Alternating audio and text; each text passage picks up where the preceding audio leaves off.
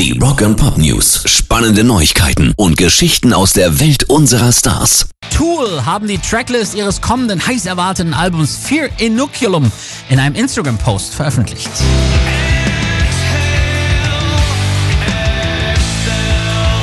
Der Nachfolger von 10.000 Days und ihr gleichzeitig erstes Album seit 13 Jahren umfasst sieben Titel und drei Bonustags. Litany contre la peur, Legion Inoculant und Mocking Beat.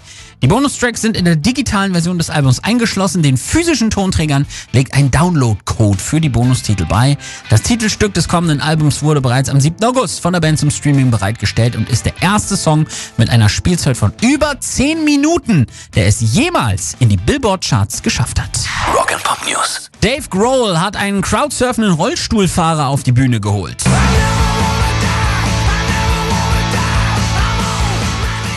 Finaltag des Siget Festival in Ungarn spielten die Foo Fighters als Headliner. Etwa zur Hälfte des Konzerts begann Dave dann mit dem crowdsurfenden Rollifahrer zu kommunizieren. Ladies and Gentlemen, ich möchte gerne was loswerden, auch an den Fan in dem scheiß Rollstuhl, begann er seine Ansprache. Er ist der verdammte Star dieser Show, nur er ist der Star hier, mein Mann.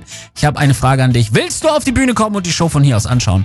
Wollte er natürlich und deshalb war er beim großen Finale mit Avalon oben direkt neben Dave Grohl mit den Foo Fighters ist eben wirklich jeder gut barrierefrei. Pairs Rock and Pop News.